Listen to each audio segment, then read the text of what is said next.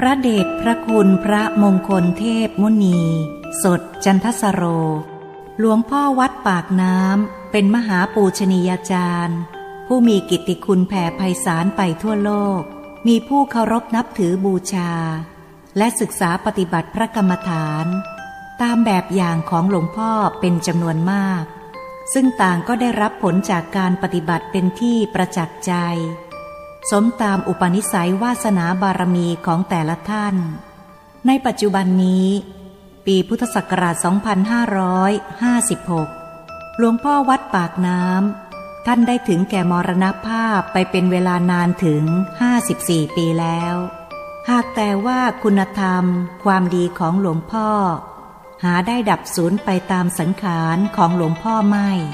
แต่กลับมีผู้สนใจศึกษาค้นคว้าชีวประวัติ และปฏิปทาของหลวงพ่ออย่างกว้างขวาง แพร่หลายมากยิ่งขึ้น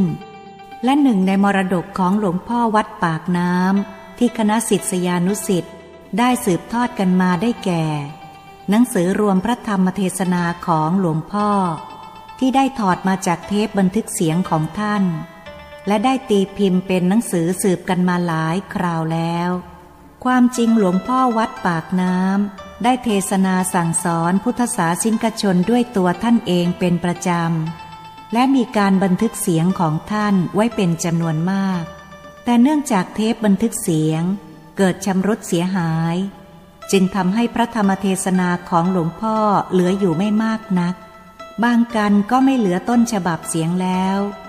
คงเหลือแต่พระธรรมเทศนาที่ได้ถอดเทปไว้เท่านั้น ดังนั้นพระธรรมเทศนาที่เหลืออยู่จึงกลายเป็นมรดกธรรมอันล้ำค่า ที่คณะศิษยานุศิษย์ใช้เป็นแหล่งศึกษา ธรรมปฏิบัติ และรักษาสืบทอดกันมาจนถึงปัจจุบันนี้ หนังสือรวมพระธรรมเทศนาพระมงคลเทพมุนี สดจันทสโรเล่มนี้ ท่านพระวิชัยวิชโย พร้อมด้วยคณะทีมงานและญาติมิตร ได้ร่วมด้วยช่วยกันจัดพิมพ์เป็นธรรมบรรณาการ ในโอกาสสมโพธิพระมหาเจดีย์มหารัชมงคล วัดปากน้ำภาษีเจริญ ปีพุทธศักราช 2555 และท่านได้เมตตาส่งไปให้ดิฉัน เพนสีอินทรทัศน์ เพื่อจะได้ศึกษา พระธรรมคำสอนของหลวงพ่อวัดปากน้ำเมื่อดิฉันได้รับหนังสือแล้ว ได้มีจิตเลื่อมใสศรัทธา อยากอ่านเพื่อเผยแผ่เป็นธรรมทาน แก่สาธุชนผู้สนใจ พระธรรมเทศนาของหลวงพ่อวัดปากน้ำดิฉันจึงได้โทรศัพท์ไปขอบคุณท่าน พร้อมทั้งได้ขออนุญาตอ่านเพื่อเผยแผ่ต่อไป และได้รับทราบว่า พระวิชัยวิชโย ท่านมีความตั้งใจคิดจะทำเสียงอ่านพระธรรมเทศนาของหลวงพ่อวัดปากน้ำมานานแล้ว แต่ยังหาผู้ที่จะมาอ่านไม่ได้ เมื่อทราบดังนี้ พระวิชัยวิชโย ท่านจึงได้ไปกราบเรียนขออนุญาต